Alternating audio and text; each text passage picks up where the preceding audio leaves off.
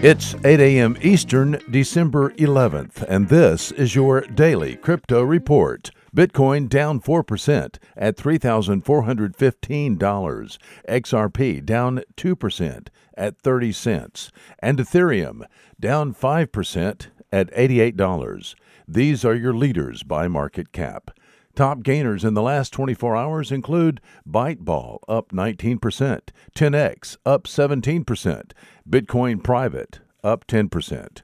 Today's news. Square's Cash App enabled Bitcoin buying and selling services for users in all 50 states back in August of this year.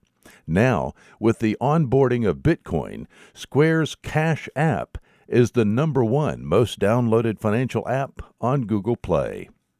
Moo, mate. That's right. Australia's National Transport Insurance has revealed it's partnering with Beef Ledger, an Australian blockchain platform on a pilot program that will deploy blockchain technology for end to end tracking of Australian beef exports.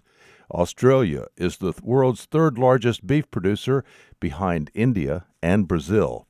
China is the end user of the blockchain tracked beef. And finally, can a person get insurance for cryptocurrencies in case they are stolen? Well, the answer is yes.